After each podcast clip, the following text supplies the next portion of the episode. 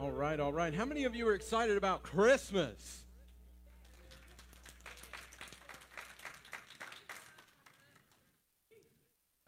I, really don't know how to accept that right there.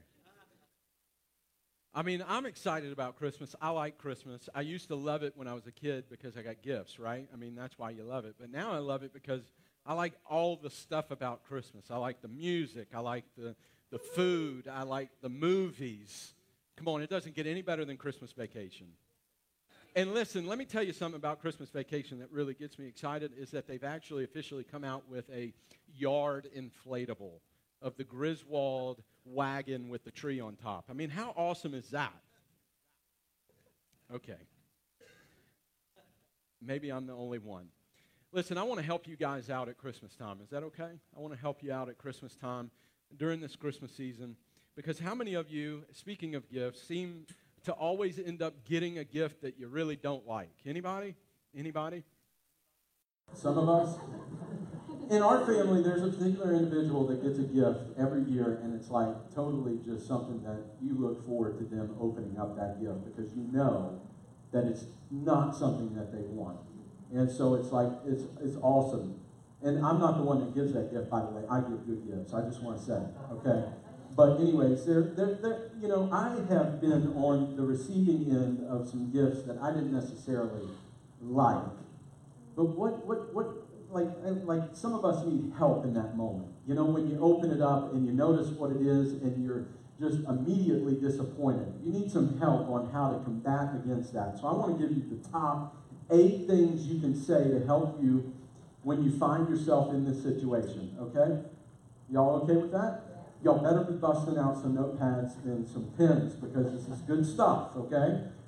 Number eight, you can say, well, well, well, now there's a gift. Okay? All right, number seven. No, really, I, I, I, don't. I did not know that there was a chia pet top. And oh wow, it's a clip-on too. Here's number six. You know, I always wanted one of these. Uh, jog my memory again. What, what's it called? Number five. You know what? I'm going to find a special place to put this. Number four, no, number four, it's because the first word is boy. Number four, boy, you don't see craftsmanship like that every day. Any of y'all get the homemade stuff? Okay. Number three, isn't that such an interesting color? Number two, you, you say that was the last one? I'm glad that you snapped that baby up. and here's the number one thing to say about the gifts that you don't like you shouldn't have. No, really, I mean it. You really shouldn't have, okay?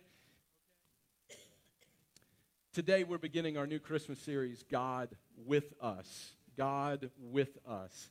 And um, man, when you really think about God with us, man, it just, it, it's kind of, it's a little exciting to even say it that God is with us. And so the main passage that we're going to be looking at through this next couple of weeks as we dive into this Christmas series is Matthew chapter 1, verse 23. And it says this It says, Look, the virgin will conceive a child, and she will give birth to a son, and they will call him Emmanuel, which means God is with us. God is with us. You know, it's amazing for me to think about God and think about how he could have sent Jesus into this earth to do and accomplish what he desired to do and to accomplish, which is to provide salvation for all mankind. But to think about the way that he did it is amazing to me. The fact that he didn't just come and do what he needed to do, but that he came into an earthly body and he was Jesus on this earth. And out of all the names that God could have given to him, he said, Your name is going to be Emmanuel because it's really going to be God with us. God with us. You know what that shows us? It shows us that we can come to him. If he has come to us, then we can come to him. We don't serve a God, we don't have a God that is out of our reach, that's out of our grasp.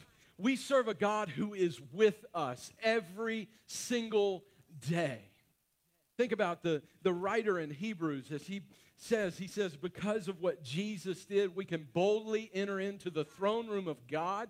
There we will find grace and mercy, which means that for every single person, regardless if they believe in God or not, can still have an encounter with Him because of Jesus being the way, the truth, and the life.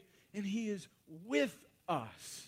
And it's through that encounter that life change happens. It's through that encounter that someone says yes to Jesus and believes in Jesus and therefore is granted eternal life because of that belief. So, over the next several weeks, we are going to be looking at different places in our lives that God is with us. And so today we'll be looking at how God is with us in the valleys. How God is with us in the valleys. In order to have a valley, you got to have a mountaintop, right? And for for us as if we're here today and you call yourself a believer in Jesus, it's really, really easy to identify that God is with us on the mountaintops, right? I mean, it's easy. Think about it. When you get that promotion at work that you've really been going after, and, and, and, you, and you finally get that promotion, you're like, man, God was with me all the way. He was with me in the interview. He gave me the words to say, God was with me when our families are doing well. You know, you hit those strides sometimes in your family where it's just everything seems to be going right, where the marriage is good, the kids are doing good, school grades are good. And it's just like, man, it's easy to say, man, God is with us, God's with our family. Or you could be like me and you get the front row parking spot at Walmart and then you think, man, God is with me today. I know it seems small, but guys, come on. That is a mountaintop experience if there ever was one. But it becomes more difficult, doesn't it, to believe that God is with us when we're in a valley. When you're alone, or you at least feel alone, like there's nobody that understands where you're at. That in your valley, you're there by yourself, where you're scared because you don't know what the next day is going to bring. You, you, you, just, you're scared because you don't know if you're ever going to get out of the valley. When you find yourself in a valley, there are times where you're just asking yourself, God, am I ever going to get out of this? God, are you with me? It also happens when we're hurting. Maybe because of a relationship that broke down. Maybe it's because the, the, you know maybe maybe you have a distant relationship with a child or or whatever the case might be or or, or you just you're just hurting. It's hard to believe that God is with you during those times.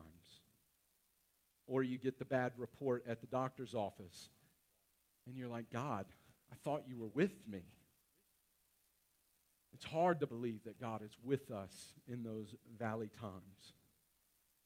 Do you know what I've come to find to be true? And maybe you can maybe you can identify with this as well. Is that there's times in our lives where we both feel where, where we have the feeling of being on the mountaintop and in the valley at the same time.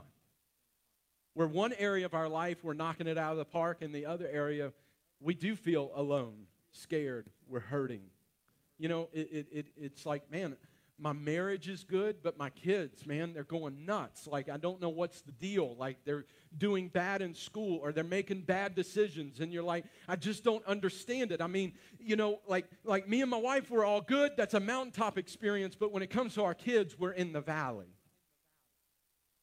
Or maybe it's we're close to God. Like we've never been closer to God in our life. And so we're like, man, God is with me. But then you go into the office on Monday and you get the pink slip. There's a mountaintop and a valley going on at the same time.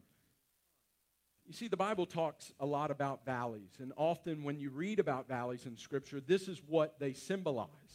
A valley symbolizes a battle. There's a battle going on. It symbolizes loneliness. It symbolizes a place of desperation. Now, when you hear words like that, you're like, man, I don't, I don't want that. I don't want to be in the middle of a battle. I don't want to feel those feelings of loneliness. I definitely don't want to feel desperate. But you know what else valleys tend to symbolize in Scripture? Is valleys symbolize growth.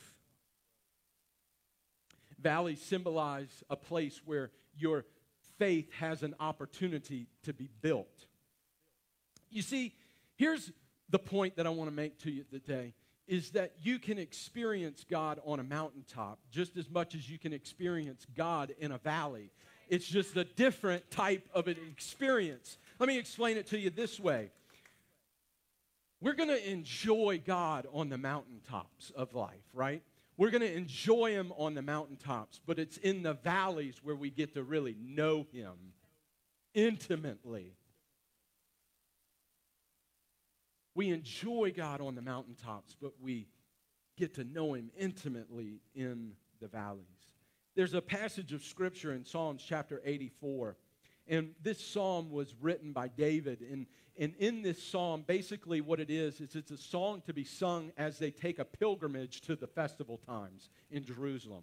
So people that were of the Jewish faith, they would take these journeys, they would take these pilgrimages to Jerusalem where the tabernacle was for a festival.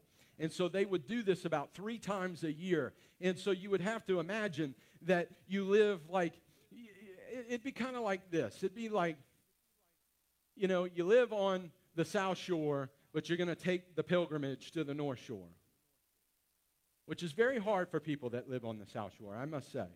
It always seems like us North Shore guys are going down to the South Shore, and they never want to come up here.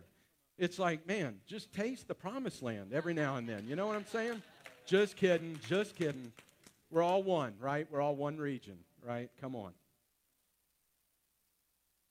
But there's this psalm that's to be sung for the pilgrimage to Jerusalem for the festivals. And I'm going to read verses 5 through 7. It says this Blessed are those whose strength is in you, whose hearts are set on pilgrimage. As they pass through the valley of Baca, they make it a place of springs. The autumn rains also cover it with pools.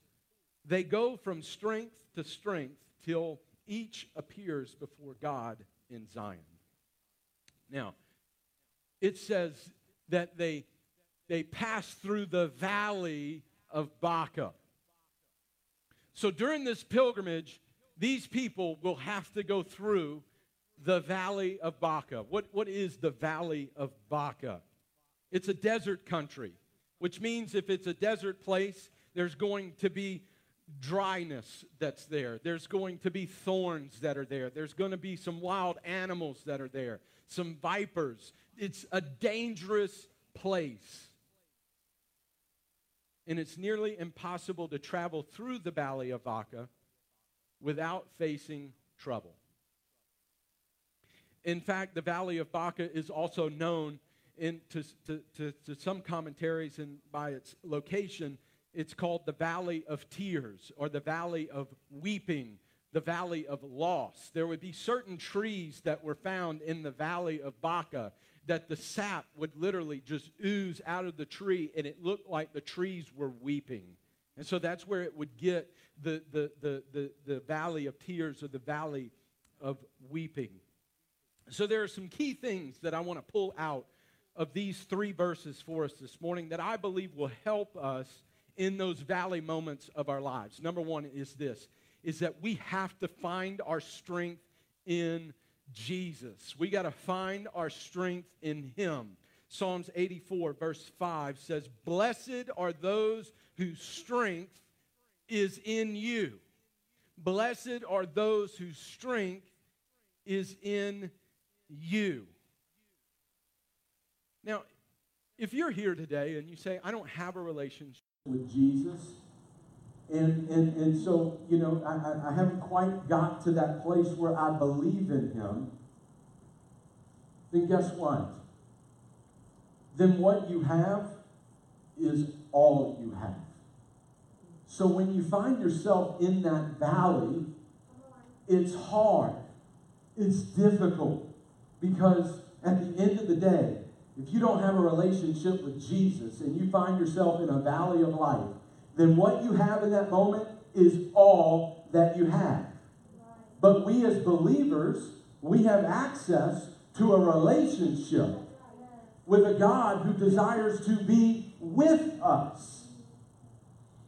And David is saying, Blessed are those who find their strength in God. Well, how are you going to find strength in Him if He's not with you? You got to invite Him into a relationship so that He is with you every step of the way. And then you begin to find strength in Him during those valley points of your life to where it doesn't necessarily change the situation around you, but it definitely changes something on the inside of you that you're able to take another step and another step and another step so that you can get through the valley.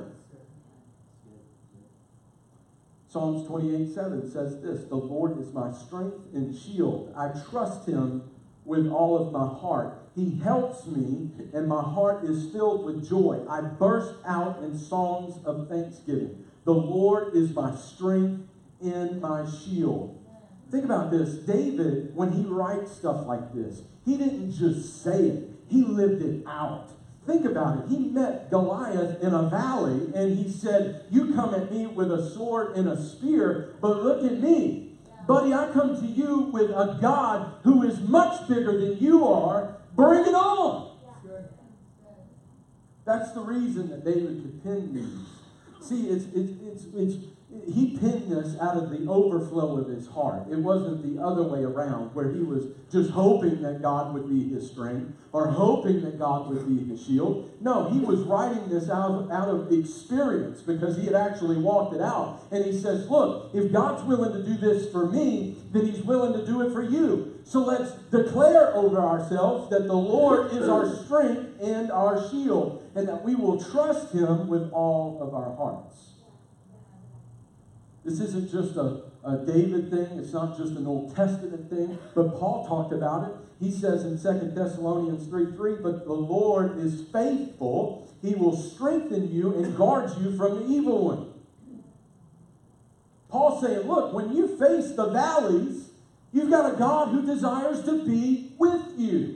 And not just walk beside you, but be the strength that you need when you don't have any on your own. 2 Corinthians 12 9.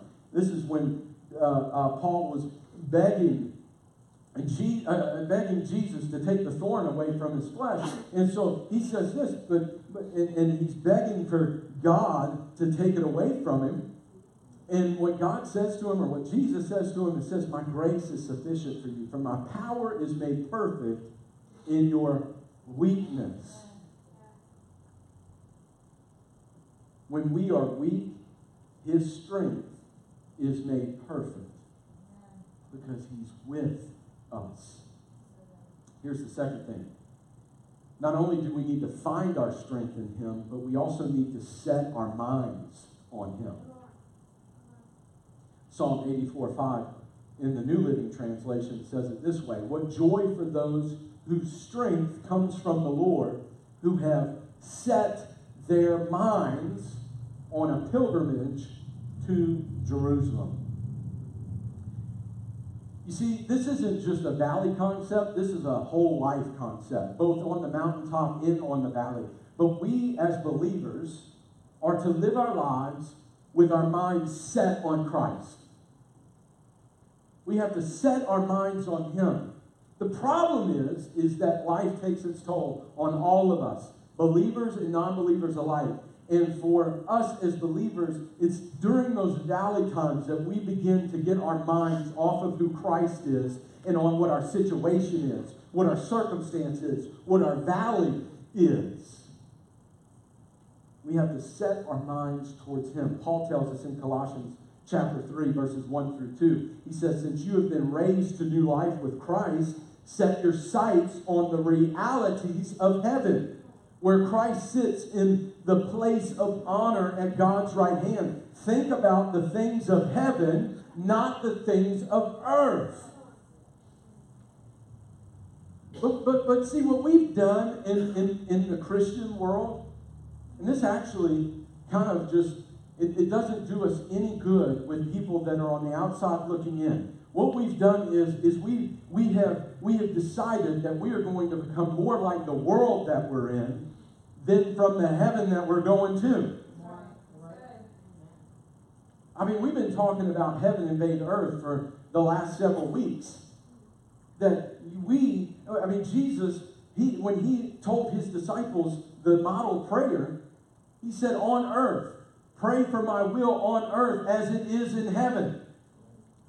But we get so consumed with the world around us that we fix our thoughts on the here and now. We're fixing our thoughts on where the next meal's coming from. We're fixing our thoughts on what vehicle we're going to drive, what house we're going to be in. We have consumed ourselves with all of this stuff, and yet God is saying, hey, just fix your mind on me. That's why Jesus said, Seek first the kingdom of God, then all these other things will be added unto you.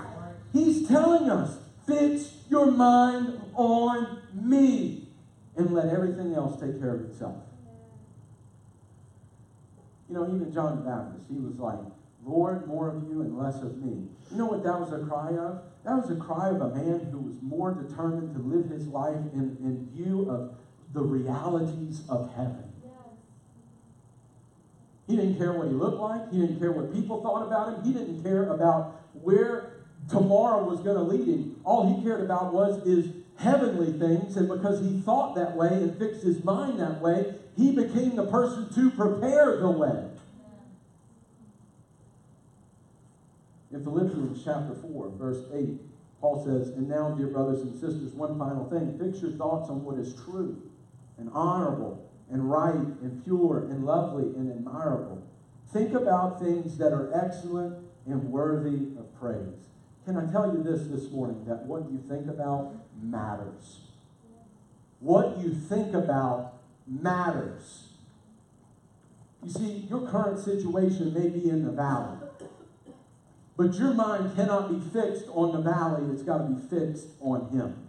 Let me give you some examples. You might, you might be in, in a situation in a valley that is producing such anxiety on the inside of you. Guess what? If that's creeping into your life, sprouting up in your life, you're so focused on the valley that you're, a, you're giving water to the anxiety in your life. You need to quit that. You need to start fixing your thoughts on Him. I might be in an anxious spot in my life, but I'm going to make a choice to fix my mind on the one that says He is the one who will give me a peace that surpasses all understanding. You might be in a valley where you're stressed to the max and you just don't know where, what, what you're going to do, but you, you, you feel like electricity is running through your body because you're so stressed. Guess what? You need to get quit giving life to the stress in your life. You don't need to keep saying, I'm stressed out, I'm stressed out. Well, guess what? If you keep saying it, it's going to happen because that's where your mind is fixed. Your mind is fixed on declaring something over your life that you don't want to be in there in the first place. But, but, but, but can I submit something to you? Some of us in this place, we've been in it for so long that we're more comfortable living in a state of anxiety and stress and hopelessness and complaining that we don't want to get out of it. We say we want to get out of it, but we don't want to get out of it. And so we fix our minds on the wrong thing. We need to say, man, I'm in a valley right now, there's no problem with saying it stinks. Okay, there's no problem saying it's hard. There's no problem saying it's difficult. But when you get through saying all of that, you need to say, but God. Yeah. That's good. So we got to find our strength in Him. We got to fix our mind on Him. Here's the third thing we got to keep moving. We got to keep moving. Psalm 84 6 says this that as they pass through the valley of Baca, they make it a place of springs. The autumn rains also cover it with pools. Let, let me just say this the valley is not the destination. The valley is not the destination. But see, we live in a world today that when we do get into the valley, they just tell us, oh, camp out there. Maybe even build a house there. Because it, it, it's, it's an impossible situation. Your valley is impossible.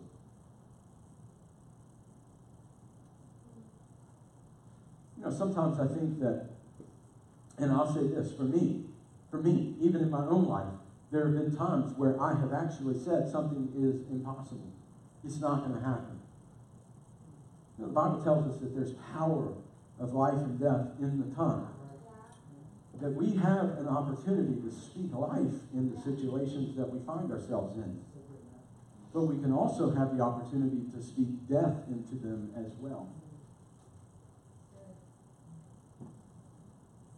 You know, I sat up here last week and I told you like a brief testimony, right? I told you that there was something in our lives that was a fairly big decision for Christine and I, and we thought that the outcome that we wanted was going to happen. And then last Tuesday, the Tuesday before Thanksgiving, we found out that we got bad news. And then I sat up here on Sunday and I told you, guess what? Well, it's okay because we got news on Thursday that canceled it out. And I was very excited. And I was giving Jesus some glory, right? Well, guess what happened on Monday? Oh, no. We got news that what we thought was good on Thursday ended up being the same news as what we got on Tuesday. My point is this is that I was up here on Sunday saying I'm out of the valley. Sometimes what the enemy desires to do is to cover your eyes and get you to think that you're out of the valley. Because the, the, the, the, enemy at times wants to make things look pleasurable for a minute, for a moment. But he's there to what? Steal, kill, and destroy. And if you think that he's coming with a poster saying that's what he's doing, you're thinking wrong. You need to think again. He comes telling you, oh, it's going to be okay. It's going to be all right. And then when it doesn't, then he's right back at you saying, well, check out what God did to you. What, what do you think about that, partner? But you know what? Guess what? We found that out on Monday. Now, listen, we, we, we, we have a 24 hour rule. Hopefully, the Saints adopted that from us this past week. But we have a 24 hour rule where we can just like, you know, have whatever set of emotions we're going to have, but then at the end of 24 hours, we're making a determination that, you know what, if God be for us, who can be against us? And guess what? We're going to walk forward. We're going to walk in His plan. And wherever that takes us, whether it's what we want in the flesh or don't want in the flesh, it really doesn't matter. It's whatever He wants. Think about that. You think, well, man, man, Jesus even went through that when he was in the garden. You know what he was praying? He was praying, Dear God, please, whatever you got to do, can you save me from this? I don't really want to do it. I don't want to do it. If this cup can pass from me, let it pass. You know what Jesus was struggling with in that moment? He was struggling with his flesh. And in, in, in, in, in that, I think he was also struggling with an enemy that was telling him, Man, pray for a way out. Pray for a way out. Pray for a way out. God will never forsake you.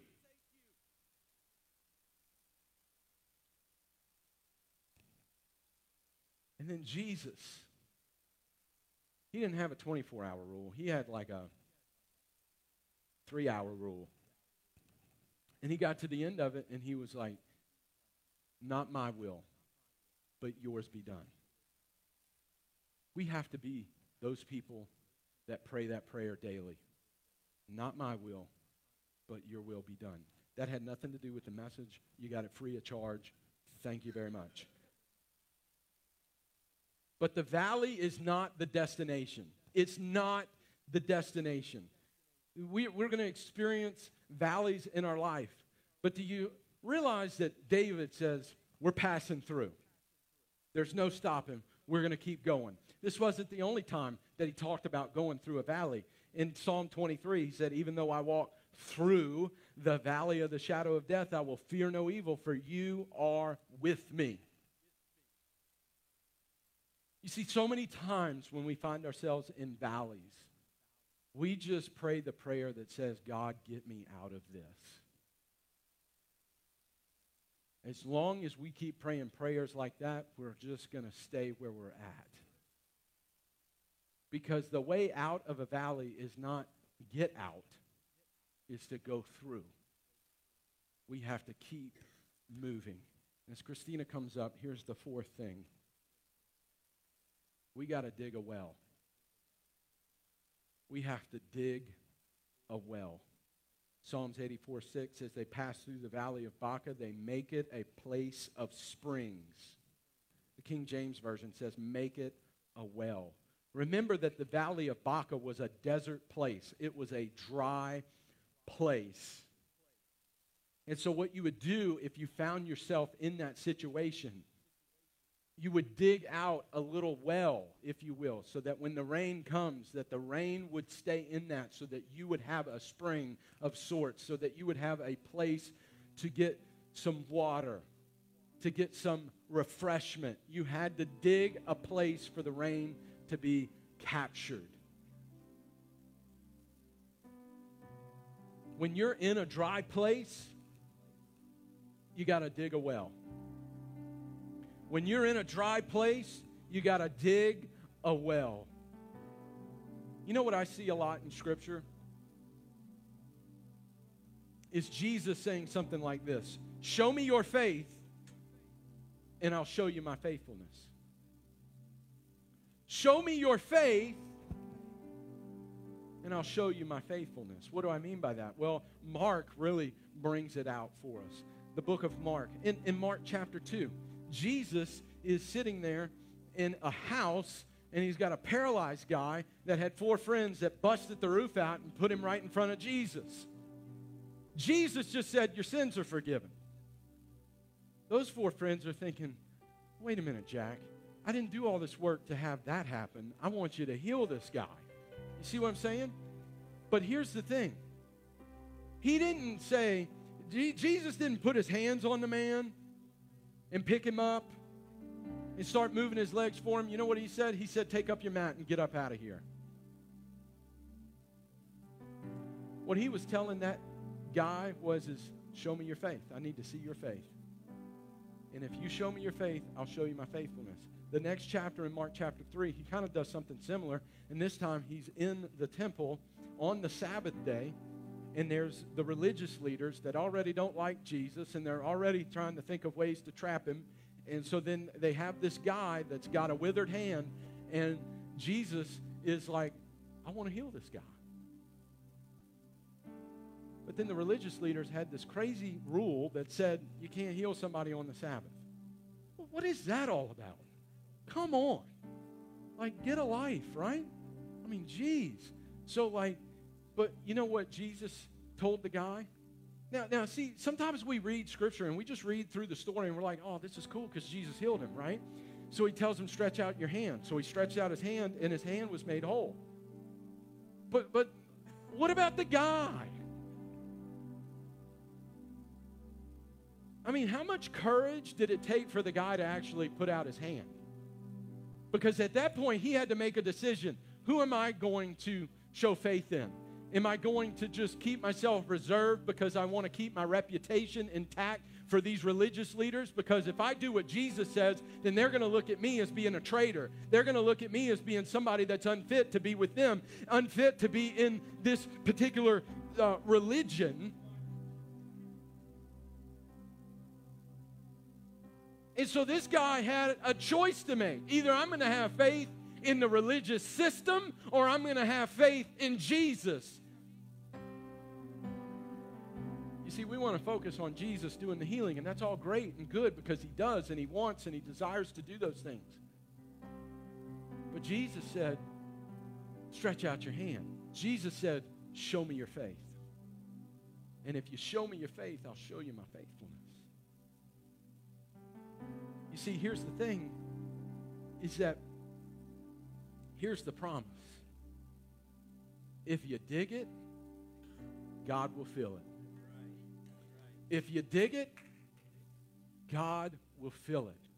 I feel like a macho man in a Slim Jim commercial. Can you dig it?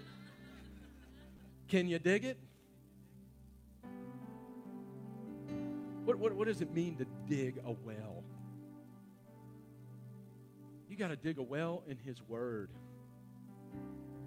You know, so many times we're going around saying, I want a word, I want a word, I want a word, and you haven't opened up your Bible. And look, I'm not trying to be like one of these guys who's like legalistic and all this kinds of jazz. I'm just telling you. Like, don't complain about me, God not speaking to you, moving in your life if you're not willing to read His Word. Because the last time I checked, the Word of God is still living, it's still active, and it's still sharper than any two edged sword, which means that it's able to get into the inside of us, expose some things, deal with some things, heal some things. Those words that Jesus spoke 2,000 years ago are just as alive today as they were back then. Those promises that were just alive 2,000 years ago are just as alive today. We got to dig into the Word of God. You know what else we need to dig into? We need to dig into the presence of God. You know, sometimes we get so consumed with what time we leaving, when's lunch, where's lunch, what's all this going. Man, come on.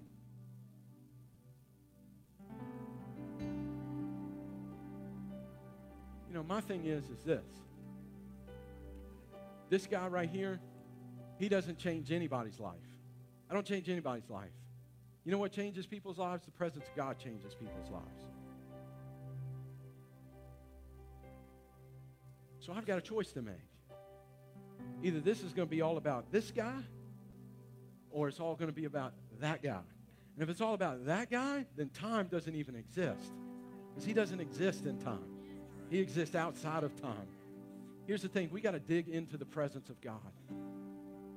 You know, when Hannah was barren and wanted a child, you know what she did? She dug a well at the altar. She got into the presence of God and she cried out to God. She was like, You know what? My womb is barren. My womb is a dry place. But guess what? I don't care. I'm going to the altar of God. I'm going to dig a well. I'm going to believe on Him, believe with Him. And guess what happened?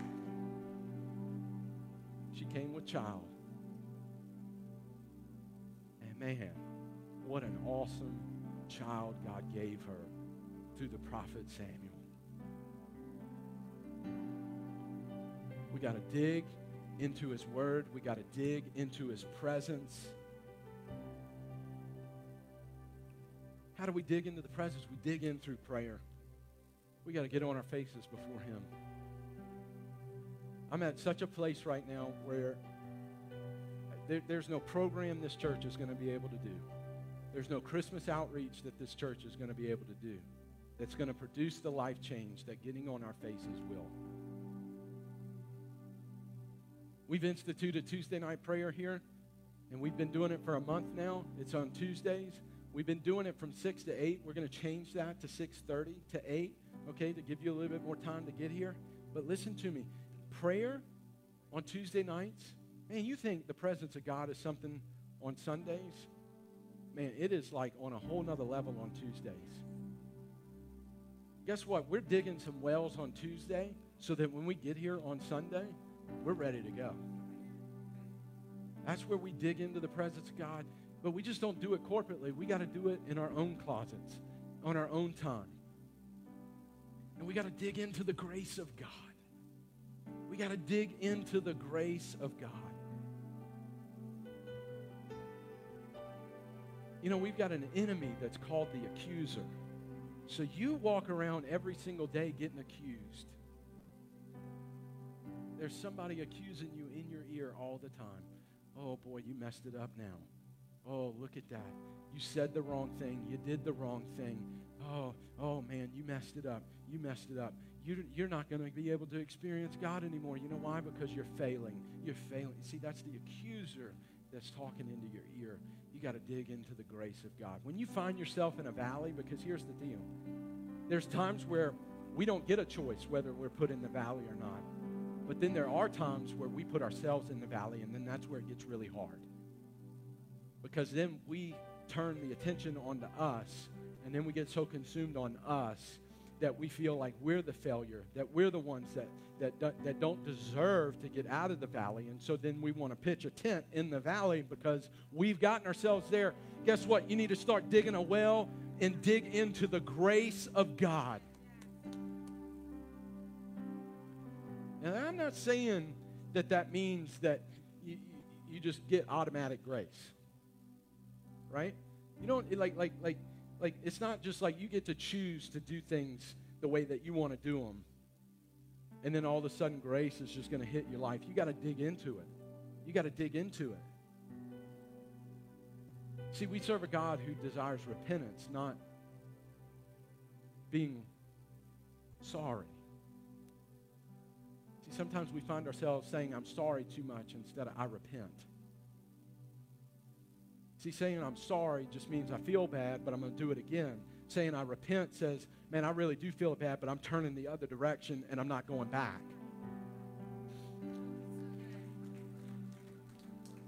You see, James tells us things like if you draw close to God, God will draw close to you.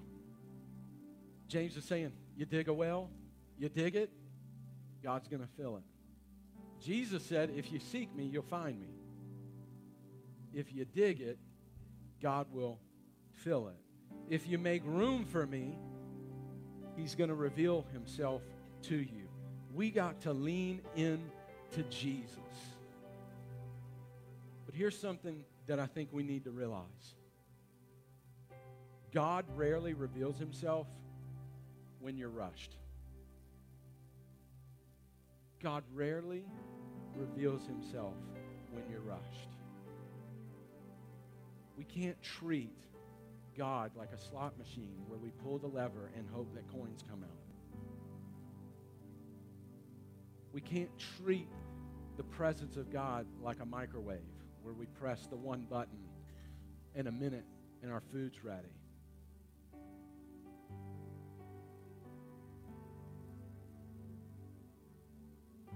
You know what God told the prophet on the mountainside? Said, I'm not in the earthquake, I'm not in the fire, but I'm in the still, small voice. Be still and know that I'm God. When you hear that phrase, there's nothing on the inside of you or in your brain that tells you that happens quick. Be still and know that I am God. We have to prepare for the presence of God. I finish with this. God never says we won't go through valleys.